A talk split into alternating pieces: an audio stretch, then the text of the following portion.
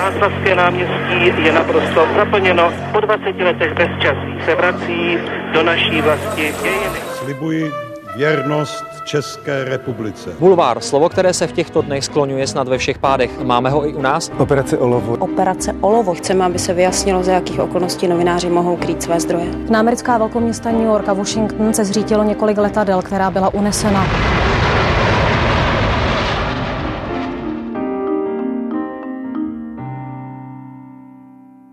Byť investigatívnou novinárkou sa rozhodla na Kube, keď ju tam zrazu zadržali. Ako jediná z Českej republiky bola prizvaná pracovať na kauze Panama Papers, za ktorú Medzinárodné konzorcium novinárov získalo Pulitzerovú cenu. Na konte má ale viacero medzinárodných ocenení. Založila České centrum pre investigatívnu žurnalistiku a jej kolegovia si z nej uťahujú, že kvôli nej padli dve vlády. Tá v Macedónsku a na Slovensku. No a spolupracovala aj so slovenským novinárom Janom Kuciakom. Dnešnou hostkou podcastu Background ČT24 je šéf-redaktorka portálu investigace.cz Pavla Holcová. Dobrý deň a vítajte u nás. Díky za pozvání. Tři generace, tři klíčové etapy české novinařiny s těmi, kteří jsou a byli u toho. Speciální podcastová série pořadu Newsroom ČT24. Generace. Pavla, vy pôsobíte ako mm, mimoriadne odvážna novinárka, máte za sebou mnoho úspechov na mezinárodnej scéně. Máte vy vůbec ještě z něčeho strach? Samozřejmě nejsem psychopat, abych neměla strach. Mám, mám strach lidi, kteří jsou mi blízcí, mám strach o kolegy, mám strach e, o to, že se stane něco někomu, koho mám ráda. Ja som na začiatku spomenula, že investigatívnou novinárkou ste sa rozhodli stať na Kube. Dokonca vo vezení to bolo, keď ste sa ocitli tam s investigatívnym novinárom Pavlom Radu. Viete nám povedať viac o, tejto, o tomto příběhu? Já jsem pracovala pro člověka v tísni a měli jsme program, který podporoval nezávislé novináře na Kubě a jezdili jsme je školit. Na jednom tom školení jsem byla spolu s tehdy již velmi uznávaným investigativním novinářem Paulem Radu.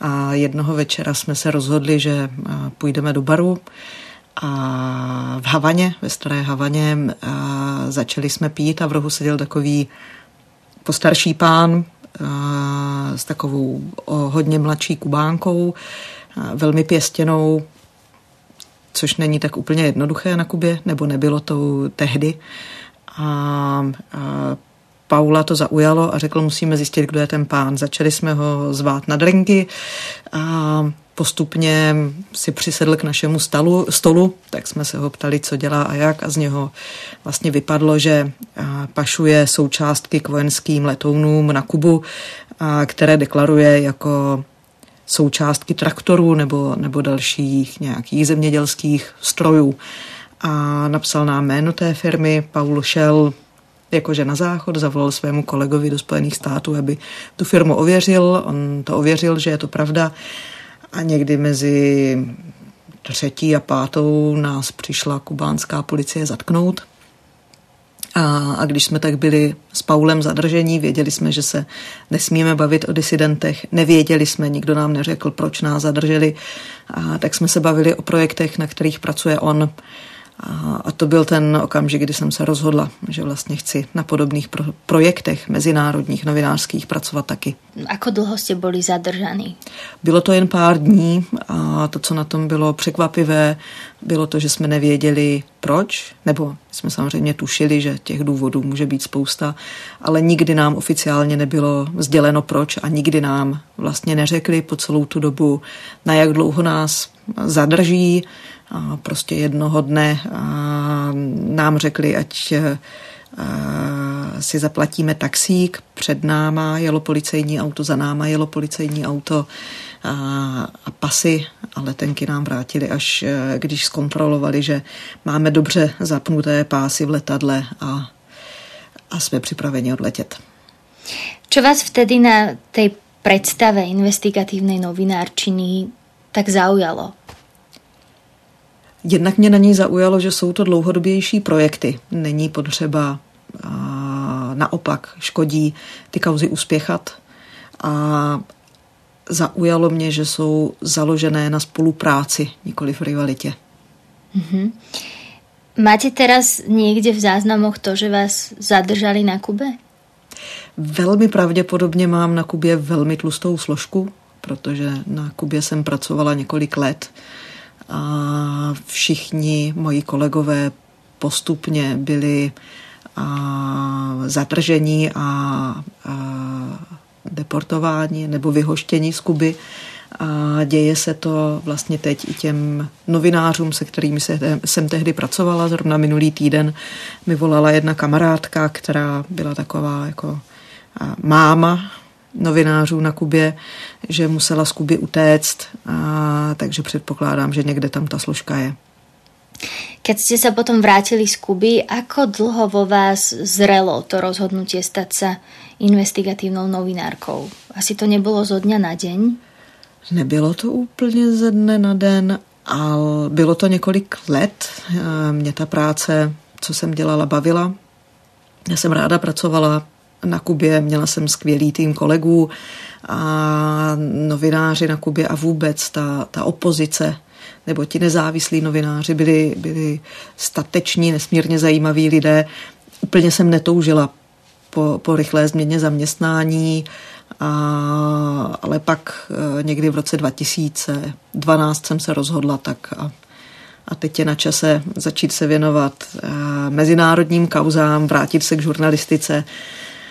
Ale v Česku nebylo médium, které by na těchto kauzách mezinárodních nebo který, který, které by k investigativní žurnalistice a mezinárodním projektům se chtělo nějak přidat. A tak jsem se rozhodla, že, že to je ten správný okamžik jedno takové centrum založit. Vy ste študovali žurnalistiku, ale predpokladám, že taký predmet ako nejakú podrobnú investigatívnu žurnalistiku ste tam nemali v osnovách. Museli ste sa to naučiť sama. A ako vyzeral váš prerod na investigatívnu novinárku? Čo to stálo síl, čo to stálo námahy? Bylo to náročné, a i proto, že já jsem neměla žádné financování na začátku, já jsem eh, zakládala médium vlastně úplně bez peněz. A, a nebylo to tak, jako že tady máš peníze a založ centrum a pak s námi budeš pracovat, to rozhodně ne. A, a musela jsem se naučit spoustu věcí, od čtení finančních závěrek přes to, jak pracovat s, malt, s maltským registrem lodí, po to, jak vypadají akcie na doručitele, co to znamená, přes balkánské organizované zločinecké skupiny, kdo je vede, jak dlouho, jak spolu spolupracují, nespolupracují, mezinárodní politiku. Bylo to několik velmi dlouhých let, kdy jsem vlastně nečetla nic jiného než věci, které se týkaly práce. Nečetla jsem vůbec beletrii, přestože já jsem dost vášnivým čtenářem beletrie. Kedy jste to všetko stíhali? Bylo to většinou brzo ráno a večer. Takže ste museli mať obrovskú vášeň, obrovskú motiváciu k tomu naozaj stať sa investigatívnou novinárkou, pretože to sú veci, ktoré trvajú dlho, chcú námahu, chcú energiu. Kde ste tu energiu brali? Já jsem opravdu byla motivovaná vědět to, bylo to navíc to studium, samostudium, bylo nesmírně zábavné a měla jsem se koho zeptat. Ti kolegové ze zahraničí neměli jediný problém s tím dokola mi vysvětlovat věci a ukazovat mi je, a posílat mi věci, které jim přišly zajímavé a, a přišlo jim, že bych to měla vědět. Četla jsem takhle a, srbskou zprávu o albánském organizovaném zločinu, o kosovském organizovaném zločinu, což de facto byl jenom seznam men a co dělali během války. A četla jsem takhle v srbštině knihu o Darko Šaričovi, což byl jeden z nejznámějších balkánských narkobaronů, teď je ve vězení a čeká ho ne, neustále vlastně s ním probíhá soud. Četla jsem spoustu věcí o Drangetě, včetně parlamentních zpráv. Četla jsem desítky soudních spisů. A nejzábavnější jsou ty italské, které mají i přepisy od poslechů. Učila jsem se vlastně tu terminologii, které, kterou lidé z organizovaného zločinu používají ale vlastně to jako netrpěla jsem u toho nějak, všechno mě to zajímalo.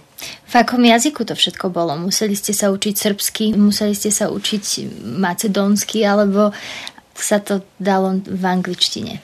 Ne, ne, bylo to v různých jazycích. Já jsem kromě žurnalistiky vystudovala i iberoamerikanistiku, takže jsem uměla španělsky, maturovala jsem z italštiny, to taky nebyl problém. A vlastně ta srbština není tak vzdálená od češtiny nebo od slovenštiny, to znamená, že člověk napřed mu to jde pomalu, ale pak vlastně se to čtení zrychlí a, a jde to už pak vlastně bez problému. Já jsem si o vás načítala, že keď ste napísali prvý investigatívny článok, alebo keď ste pracovali na prvej kauze a poslali ste to na kontrolu Pavlovi radu, tak vám to vrátil s nějakou kritickou zpětnou väzbou. Čeho se týkala? Investigativní texty mají být velmi faktické a velmi suché. U mě tam ještě prosakovaly zbytky aktivismu, zejména proto, že šlo o Azerbajdžán a, a myslím si, že Azerbajdžán je ze své podstaty, přestože je to zakázáno v Azerbajdžánu říkat nějaká dědičná diktatura. Trochu to znie tak, ako by sa investigatívnym novinárom mohol stať v podstate ktokoľvek, kto je ochotný tvrdo zapracovať, tvrdo tomu venovať čas, ale ja viem, že to tak nie je. Ono to a... tak je? Podle mě se investigativním novinářem opravdu může stát každý. Nie je tam nějaká, nějaké percento talentu, které je prosto nevyhnutné, aby ten novinár mal? Myslím si, že je tam nějaké procento touhy po přesnosti. A lidé, kteří mají a, obsedantně kompulzivní poruchu, velmi často bývají velmi dobří investigativní novináři. A, ale nemyslím si, že, že by že by to vyžadovalo podobný talent, jako například krasobruslení nebo skoky na lyžích. Vy ste eh, raz aj o Janovi Kuciakovi povedali, že keď ste ho spoznali, tak ste vlastne veľmi krátko na to zistili, že je talentovaným novinárom. Ako a máte v podstate aj u vás v redakcii stážistov, mladých novinárov, ktorí tam prichádzajú. Ako viete rozoznať takú tú nejakú brilantnosť toho novinára? Čo je ta esencia? Je to, je to kombinace víc vlastností dohromady a jednak je to nějaká přirozená zvěda, zvědavost. Ptát se, zajímat se, jít tam, jít o ten krok dál, než je potřeba. Je to právě ta přesnost, je to, je to schopnost vyprávět příběh a v neposlední řadě je to i nedělat zkratky nebo uh, nedávat moje představy o tom, jak to bylo do toho textu. Musí ten sám novinár přicházet s nějakými hodnotami, musí být osobnosťou, aby byl investigativním novinárom? Hodnoty rozhodně musí mít. A osobnost to je trochu široký pojem. A myslím si, že spousta investigativních novinářů jsou výrazné osobnosti mm-hmm. a, a ne vždycky je to k užitku. Prečo? Lebo tam začne hrát potom rolu ego? A, jednak tam může začít hrát roli ego, ale zároveň v investigativní žurnalistice je docela velkou výhodou být podceňovaný. Ako to myslíte? Zachraňuje to životy. Když vás někdo, o kom píšete, přeceňuje a myslí si, že jste pro něj reálným nebezpečím a že víte daleko víc, než reálně víte, a může nastat situace, kdy se vás bude chtít zbavit tím, že vás zavraždí. Mm-hmm. Jedna z prvých kauz, na ktorých ste pracovali, bola spolupráca s azerbajdžanskou novinárkou Khadijou Ismailovou. Rozkrývali ste, ako azerbajdžanská prezidentská e, rodina tuneluje štát a tieto peniaze investuje kade tade po Európe, napríklad aj v Karlových Varoch. Khadija sa kvôli tomu dostala do väzenia. Vy ste potom v tej práci pokračovali naďalej, vydávali ste články pod jej menom. Ste s Khadijou v kontakte aj teraz? A ano, ona byla odsouzena v takovém jako velmi podivném skonstruovaném procesu k sedmi a půl letům ve vězení. A, a vlastně ta reakce od nás jako jejich kolegů z Organized Crime and Corruption Reporting Project byla dost jasná. A nám bylo úplně zřejmé, že Khadíža skončila ve vězení proto, aby ji umlčeli a takže to rozhodnutí padlo okamžitě, že musíme dokončit a vydat co nejvíc jejich článků, proto aby bylo jasné, že tohle neumlčí Chadížu.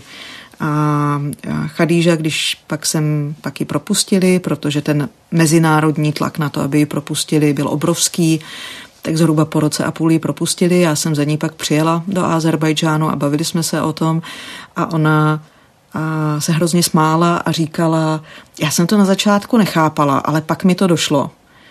A protože vždycky, když vy jste něco vydali, tak mě udělali kompletní prohlídku mojí cely, včetně toho, že já jsem musela do naha, všechno prohledali hmm. a nechápali, co se děje. Oni si opravdu mysleli, že já ty texty píšu tady ve vězení. My jsme ji ke všem článkům podepisovali, a myslím si, že, že vlastně tohle vyslalo jasný signál, že, že vláda nemůže novinářku umlčet tím, že ji zavře do vězení. Že se nevzdáte. Mala vtedy ona strach, keď vůbec chodili ty lidi aj prehľadávať celou Nebylo ona, to nebezpečné pro ňu? Ona už tou dobou žila několik let pod uh, dost velkou šikanou ze strany státu. Hmm. A ten její příběh je naprosto fascinující a naprosto příšerný. A když začala pracovat jako novinářka, když začala pracovat na kauzách, které se týkaly korupce té vládní elity, tak uh, jí tajné služby, které jsou samozřejmě součástí té vládní elity, domů nainstalovaly skryté kamery. A, a ona měla přítele, se kterým nebyla sezdaná, což eh, byl problém, protože je z tradiční islámské rodiny Chadíža a, a oni je nafilmovali při, při a, nějakém intimním, mm. nějakých intimních chvilkách a začali ji vydírat tím, že pokud nepřestane psát, pokud nenapíše, že si všechno vymyslela, že tohle zveřejní. A Chadíža byla natolik odvážná, že jim řekla, já se vás nebojím a zveřejnila to jako první s tím, že tam dala to do vysvětlení. A ta reakce přišla i ze strany její rodiny.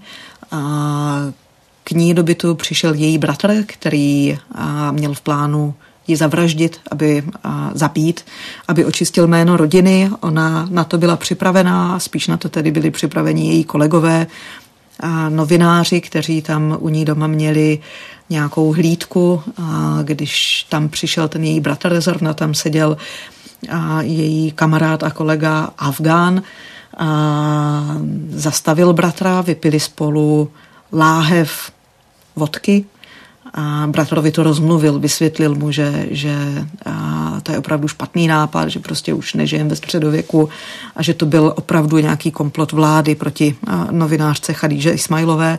On to pochopil, vrátil se domů. Chadíža vlastně pak ještě chvíli psala, pak ji zavřeli do vězení, pak ji propustili. Nicméně Chadíža i nadále žije v Azerbajdžánu mm-hmm. a a je investigativní novinářkou. Čiže se nevzdala a pracuje dále. Nevzdala se, Azerbajdžán jako zemi miluje, a nechce tu zemi opustit, nechce žít v exilu, pracuje na místě, vychovává novou generaci mladých investigativních novinářů, rozjíždí velké projekty, komunikuje a vlastně o tom, co se děje v Azerbajdžánu se zbytkem světa. Hovoríte o týchto svojich kontaktoch zo sveta, o novinároch, ktorí majú obrovskú sílu, ktorí sú mimoriadne inšpiratívni. Ako funguje e, v týchto rôznych medzinárodných sieťach spolupráca medzi novinármi? Ako funguje vôbec dôvera medzi vami? E, aby si jeden z tých novinárov niektoré tie zistenia v nejakom momente prosto neukradol pre seba, pre svoju vlastnú exkluzivitu. My všichni, co spolupracujeme, jsme daleko víc přátelé než kolegové. Naprosto si věříme, ne protože ne, nejde jenom o to, že někdo by něco mohl vydat dřív nebo si ukradnout nějaká data. Věříme si i proto, že velmi často naše životy závisí na rozhodnutích těch druhých, na tom, co řeknou, jak řeknou, s kým se baví, komu věří. A, a to je daleko silnější než, než nějaká novinářská rivalita. A, a to, když k nám přijde, nebo když zveme do té spolupráce někoho nového, koho ostatní neznají, tak ten člověk, co ho zve, se za něj musí svým způsobem zaručit, že toho člověka znám, je prověřený, věřím mu, nebude dělat žádné podrazy. Navíc, kdyby se k nám přidal někdo, kdo se nebude chovat kolegiálně, nebo kdo ztratí tu důvěru, tak je to naposledy, co s námi pracoval. Stalo se to někdy? Stalo se, že někdo ztratil vašu důvěru, zradil? Mm, předpokládám, že ano, ale není to případ, který já bych jako nějak detailně znala. Ta, ta síť těch investigativních novinářů je teď velká. Mm-hmm. Je tam zhruba 400 novinářů, začínali jsme na začátku, bylo nás nějakých 25 a, a takže předpokládám, že při takovém počtu lidí se to stát může. Ale ti lidé, se kterými pracuji já, těm věřím i nadále a nemám jediný důvod o nich pochybovat. Kde se berie vo vás ta schopnost prepájať českou novinářskou scénu s tou medzinárodnou? Já si nemyslím, že by to byla nějaká zvláštní schopnost, kromě nějaké ochoty komunikovat. Novinári väčšinou vyštudujú školu, začínajú pracovať v tom svojom národnom rybníčku, v tých národných médiách. Vás to, aj keď že ste začínali pre človeka v ciesni, ťahalo do sveta? Tahalo mě to do světa. Moje máma už jako mě tak vychovala. Ona sama a je spisovatelka a přestože nemá ráda, když to ani někdo říká, tak je i cestovatelka. A, a přišlo mi to tedy naprosto přirozené podívat se někam dál, než, než eh, tady do nějaké té kotliny, která je ohraničená hranicemi České republiky. Keďže patríte do, do siete investigatívnych novinárov a pracujete na veľkých kauzách, sú nejaké krajiny, do ktorých máte strach ísť, cestovat, do kterých byste nešli? Nejsou. Uh, jsou země, kam bych se pravděpodobně buď nedostala, nebo kdybych se tam dostala, tak mě okamžitě zavřou. Mm-hmm. Uh, těch zemí přibývá, ale jakože by byly nějaké země, o kterých, kde jsem nikdy nebyla, nikdy jsem o nich nepsala a nechtěla tam jet, to ne. České investigatívne centrum ste založili, poviem to veľmi odľahčene, tak trochu bankovo, s nesmiernym odhodlaním, ale uh, nebolo to ľahké. Práve aj kvôli tým financiám, o ktorých ste hovorili, museli ste popri tom pracovať uh, aj v druhej práci. Ako ste vtedy fungovali? Zakladali ste centrum a mali ste popri tom ešte... To, to bylo docela peklo. Nevím, jestli bych si to ještě někdy v životě chtěla zopakovat. Na druhou stranu jsem ráda, že jsem to udělala. Čiže ste zakladali, tak ako ste hovorili, že ste sa učili za investigatívnu novinárku, ráno ste sa tomu venovali večer a popri tom ešte ste stíhali druhou prácu v, I, je, v IT, IT firmě, firmě Source Fabric, je to tak a, a jsou to opět kolegové, kteří, kteří mě v tomhle přesvědčení vytrvat podpořili a říkali mě, že to má cenu, a, ale samozřejmě kromě toho, a, že jsem si musela nastudovat ekonomickou problematiku nebo problematiku organizovaného zločinu, co to znamená být investigativní novinářkou, tak jsem najednou měla vést nějakou organizaci, hmm. což a jsem se taky učila za pochodu. A spousta lidí si myslím, že když uviděla, jaký je to punk, tak byla překvapená. A nicméně ti lidé, kteří vlastně tam jako to se mnou vydrželi, tak si myslím, že se toho taky spoustu naučili. Aká je ale spolupráce vaša investigatívna s českými novinármi, pretože na tej globálnej scéne to funguje. Českí novinári sú ochotní spolupracovať na nejakých kauzách? Um, jsou a my neustále opakujeme, že když někdo má pocit, že my bychom mohli mít nějaké dokumenty nebo vědomosti k něčemu, a co by mohlo pomoct, ať se ozve, čeští novináři se ozývají, snažíme se jim ty věci dohledávat a jsou to nejenom čeští, ale i slovenští novináři a, a myslím si, že do nějaké míry ta spolupráce funguje. V jednom z rozhovorov ste povedali, že máte veľa kolegov a predovšetkým teda kolegyň, ktoré sa pre prácu rozhodli nemať rodinu. Deje sa to v investigatívnej novinárčine často? Vzdávajú sa novinárky, novinári túžby po rodine? Nevím, jako jestli se dá říct, že se to děje často, spíš bych řekla, že se to děje zbytečně často. Mm-hmm. A jednou z nich je právě Chadíža Ismailová, ale jsou to i například novinářky na Kubě a jsou to novinářky a novináři v Mexiku, tady v těch krizových oblastech, kdy, kdy opravdu by jejich rodině mohlo jít o život. Jenom proto, že oni, on nebo ona, jsou novináři, kteří dobře dělají svoji práci tam se to prostě děje, no. Ako sa medzinárodná žurnalistika investigatívna posunula za posledné roky? Sú tam nejaké výrazné posuny, ja neviem, v nových softwaroch, které pomáhají s dátami? Jsou. Eh, obecně si myslím, že, že teď už jako se eh, nehovoří o tom, jestli budoucnost investigativní novinaři může být mezinárodní spolupráce, teď už to všichni vědí. Mluví mm-hmm. se o bezpečnosti mnohem víc, mluví se o psychické pohodě investigativních novinářů a posunulo se to i v nástrojích, které používáme. Mm-hmm.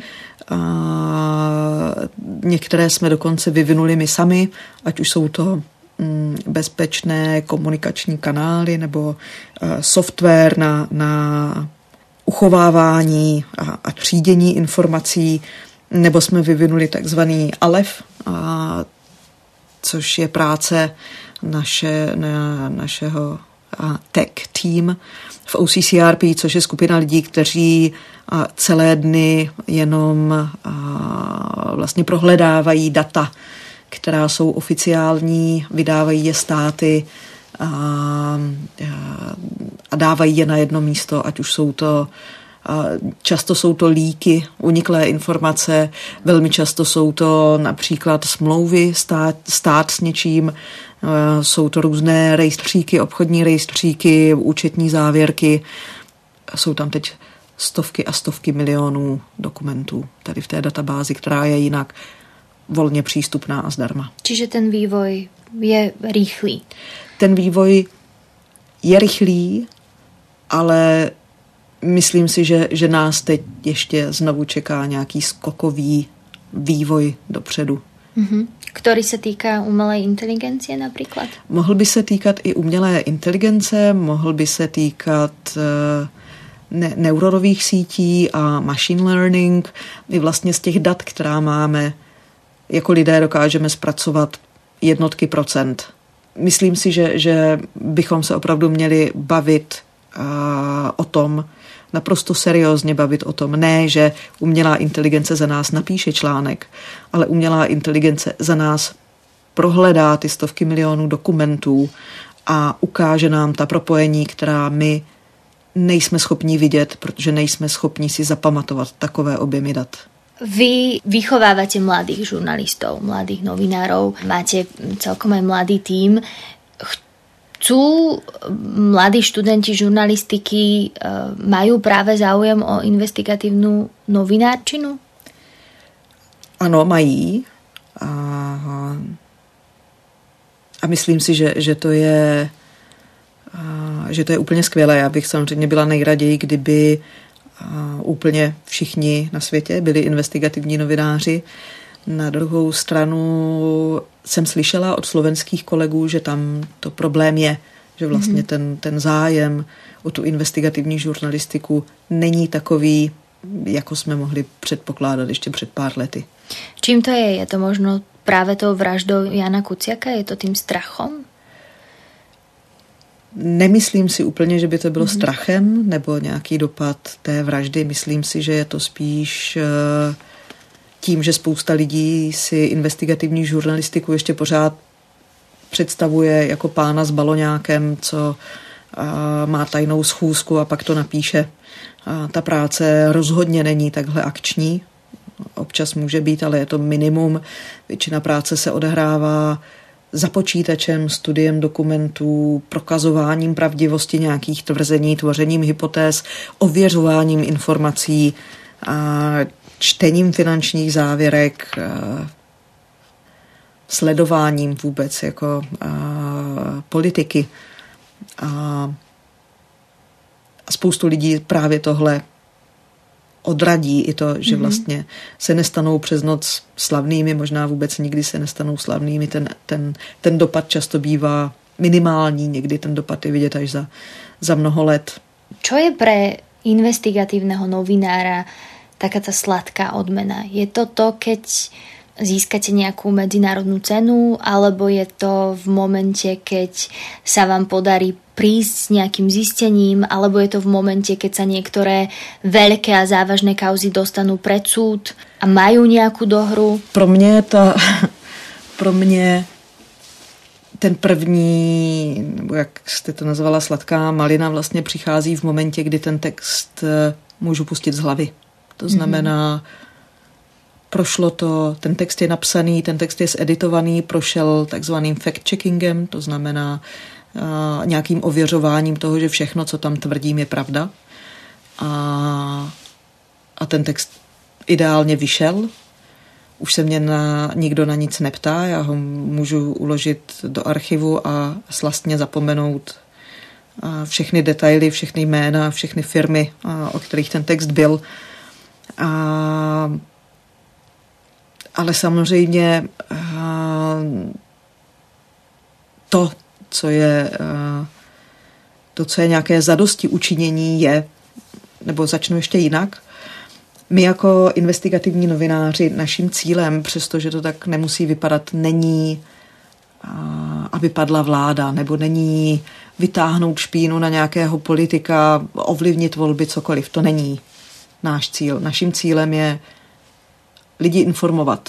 Je to, a není to jenom tady ten jako moralizující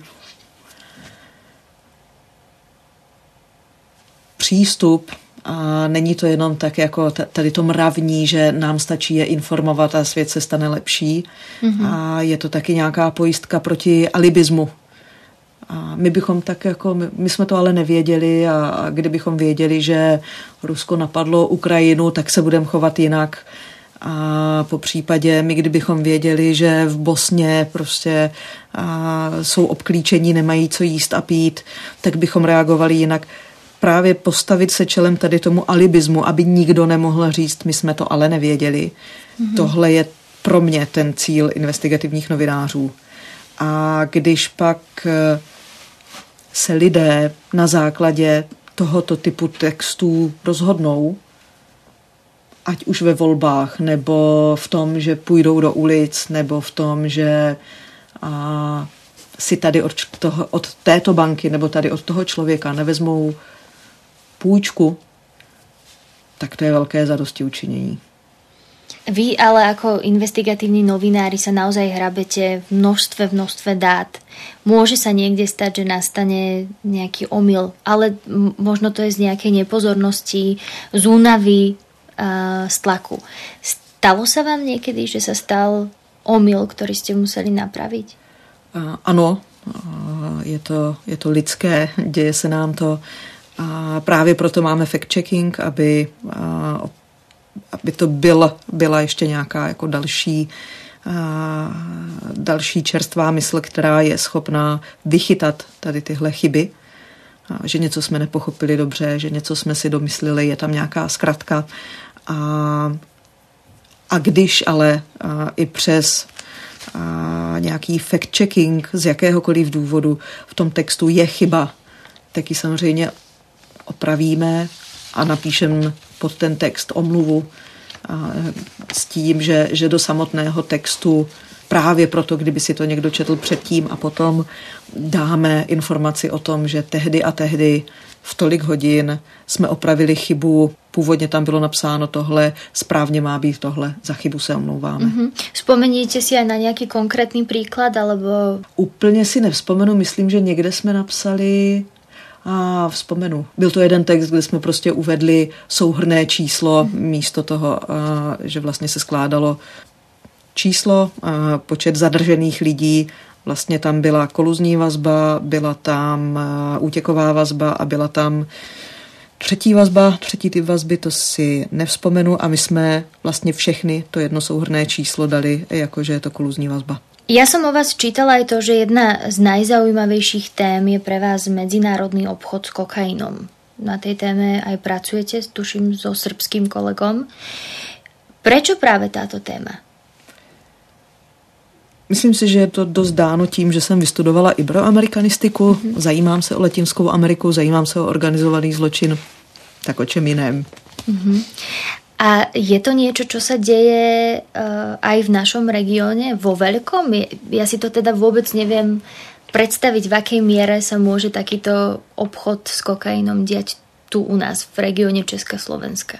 Děje, děje se ve velkém a můžeme se vrátit opět ke kauze, a k takové asi nejznámější. Co se týká Slovenska, na které jsme pracovali s Jánem Kuciakem, mm-hmm. kdy, a, když byl Jáno zavražděný, tak jsme zrovna pracovali na kauze, která propojovala tehdejšího předsedu vlády Roberta Fica s členem italské mafie Ndrangheta, mm-hmm. Antonínem Badala. My jsme zhruba rok po vraždě byli schopni konečně naprosto dotáhnout tuhle kauzu, a protože v době, kdy jsme na tom s Jánem pracovali, tak na Antonína Vadala byl nasazený agent a italské protidrogové policie a ten zdokumentoval, jak Antonino Vadala svoje firmy nabízí, že by přes ně mohly jít platby za kokain do Ekvádoru a do Kolumbie. Zároveň nabízí, že ten kokain může být uskladněný v celních skladech, které celníkům pronajímal on sám.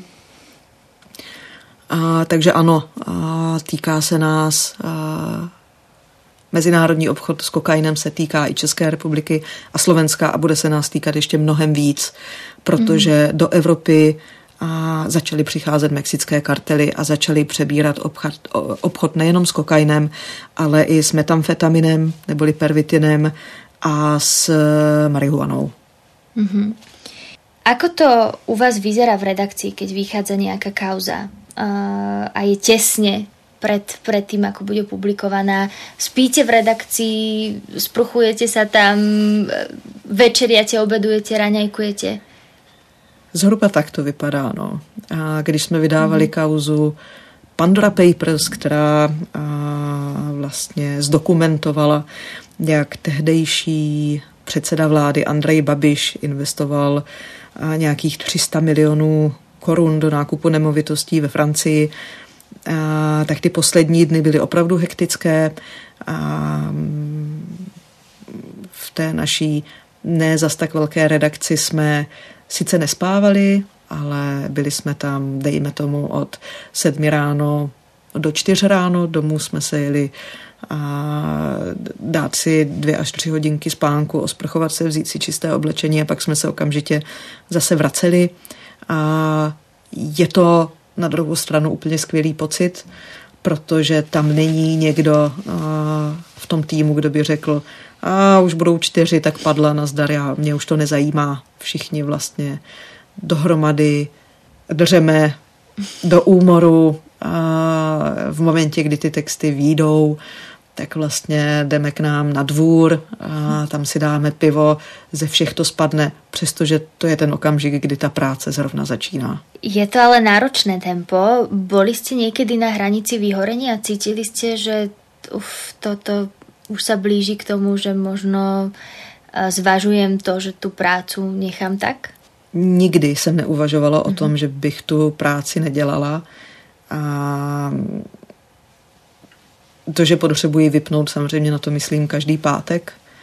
A, ale vím, že, že nějaký a, odpočinek a, a být chvíli mezi přáteli a bavit se o čemkoliv jiném, jen, o, jen ne o investigativní žurnalistice, že to většinou velmi pomůže s, s tou nějakou jako nejenom psychickou odolností, ale i s tou chutí se vrhat do dalších kaus. Mm-hmm. Keď už jsme hovorili o Janovi Kuciakovi, bolo 5 rokov od jeho vraždy. Na Slovensku sa teraz veľmi intenzívne riešia vyhrážky od politikov Smeru. Aj Nejenom od politiků Smeru, nielen, i od uh, politiků Olano, že? Aj od politikov Olano, aj teda od ľudí na novinárku RTVS. Bezpečnosť investigatívnych novinárov je stále horúcou témou. Aj práve pri týchto smutných spomienkach sa tieto témy opäť otvárajú. Vy ste v jednom rozhovore tiež hovorili, že vás niekto už sledoval. Ako ste si všimli, že vás někdo sleduje na ulici? Já si teda nepamatuju, že bych si všimla, že mě někdo sleduje. Měli jsme několik školení, nebo a, ta metodologie toho, mm-hmm. A, jak vlastně se postarat o osobní bezpečnost je ta, že když se podíváte na vraždy novinářů, a, 90% z nich pár dní před tou vraždou někomu blízkému řeklo, že mají pocit, že je někdo sleduje. Mm-hmm. Proto my jsme školení na to, a, abychom si všimli, co se děje, abychom se pohybovali v takzvané oranžové zóně, kdy jako nejsme úplně v klidu a všímáme si toho okolí, co tam je jinak, co se děje, jestli nás někdo nesleduje. A pak e, to máme vyhodnotit a podle toho se zachovat protože když ostatním kolegům řeknu, že mám pocit, že mě někdo sleduje, tak oni vědí, co mají udělat, aby zkontrolovali, jestli to je nebo není pravda. Mm-hmm. A, ale já právě mám ten problém, že bych si velmi pravděpodobně, že velmi pravděpodobně mě několikrát v životě někdo sledoval, mm-hmm. Ale já jsem si toho nevšimla.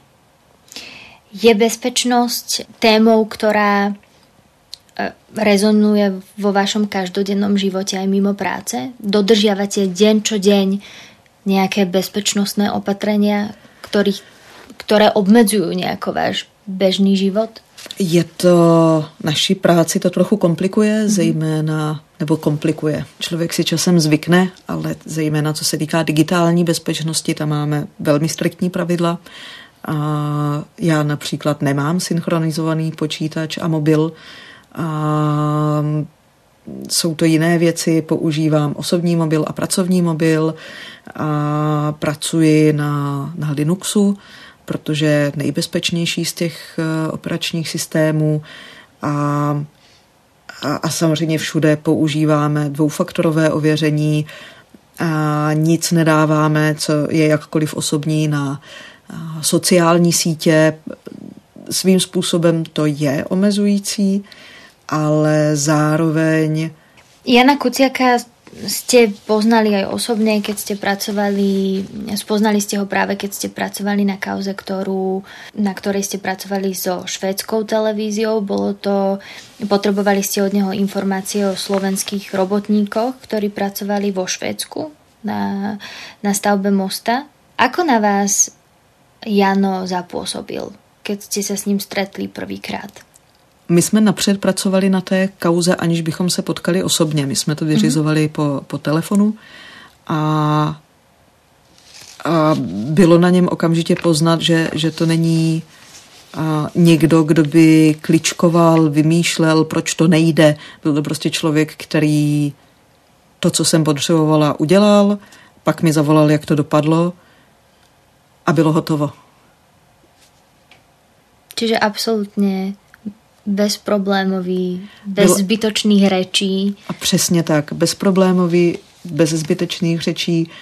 A když něco nevěděl nebo si nebyl jistý, tak se nebál zeptat.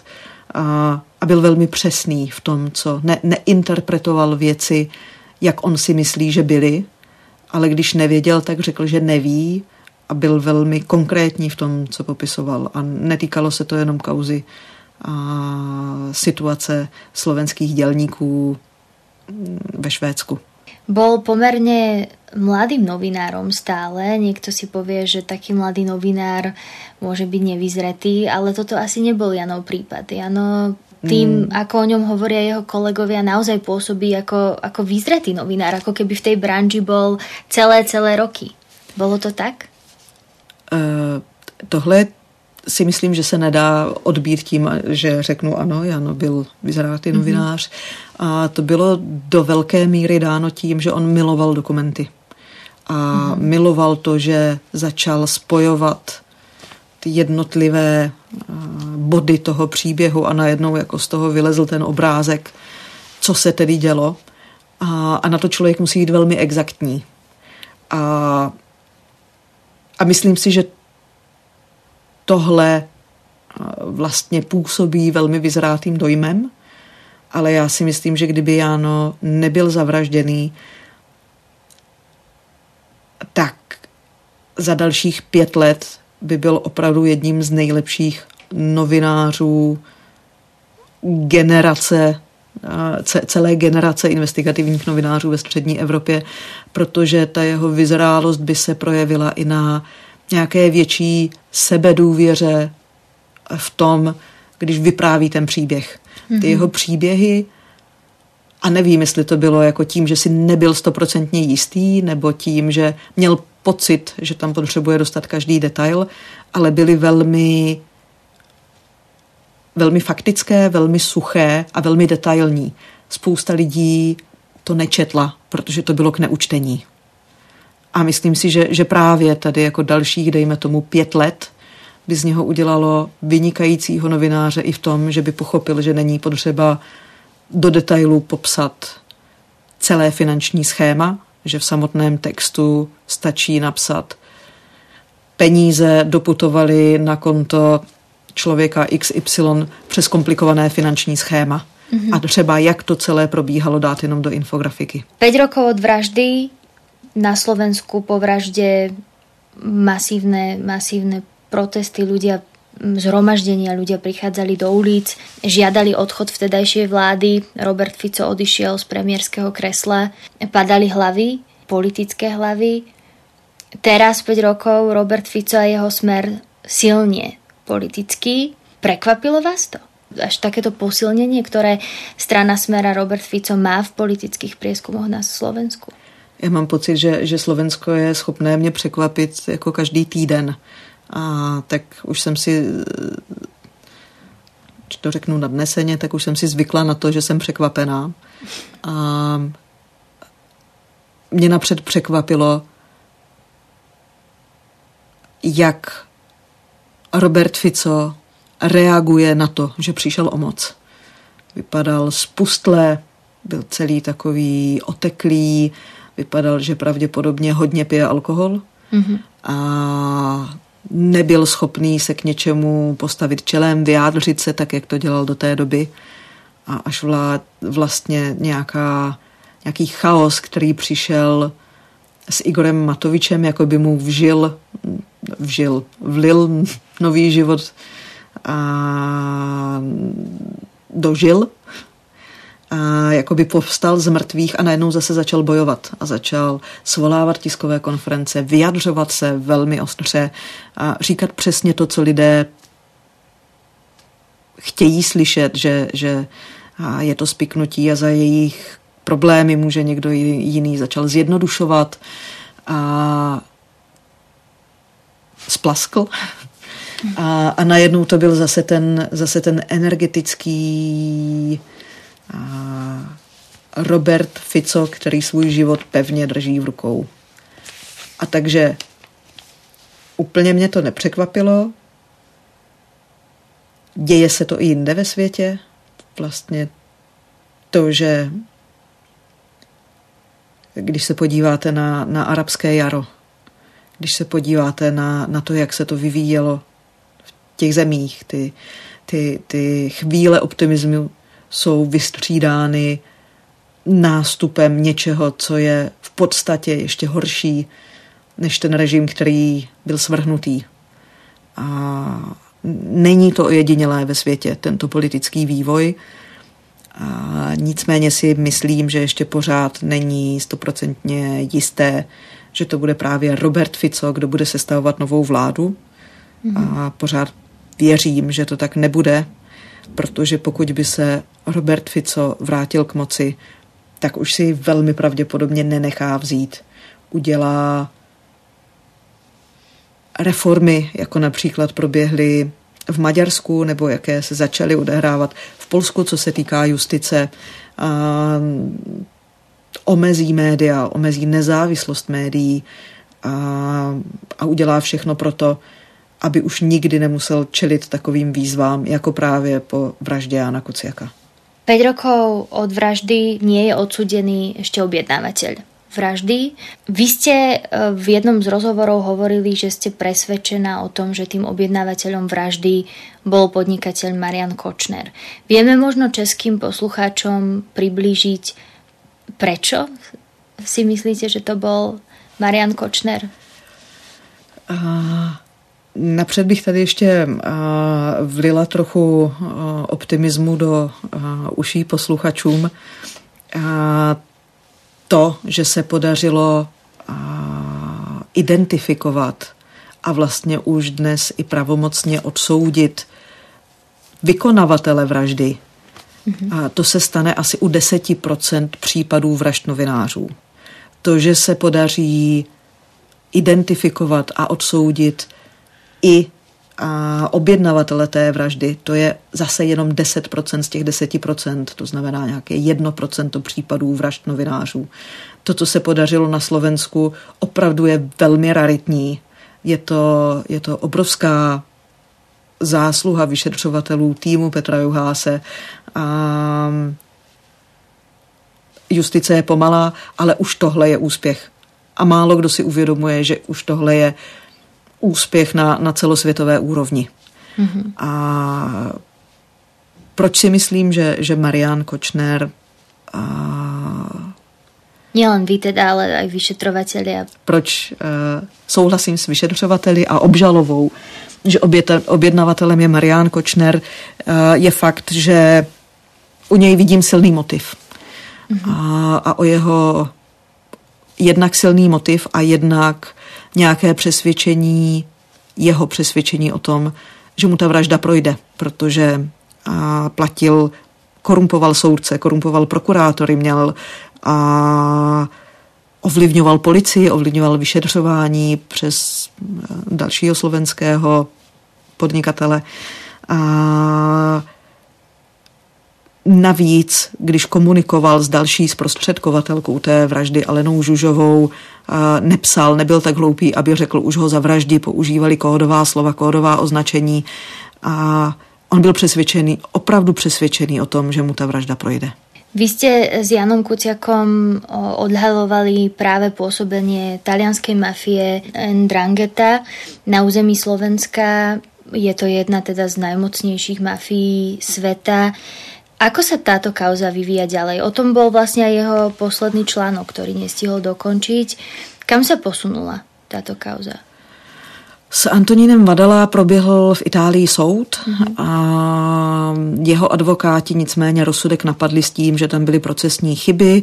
To znamená, že Antoníno Vadala má být v Itálii a čekat na obnovené, obnovený soudní proces.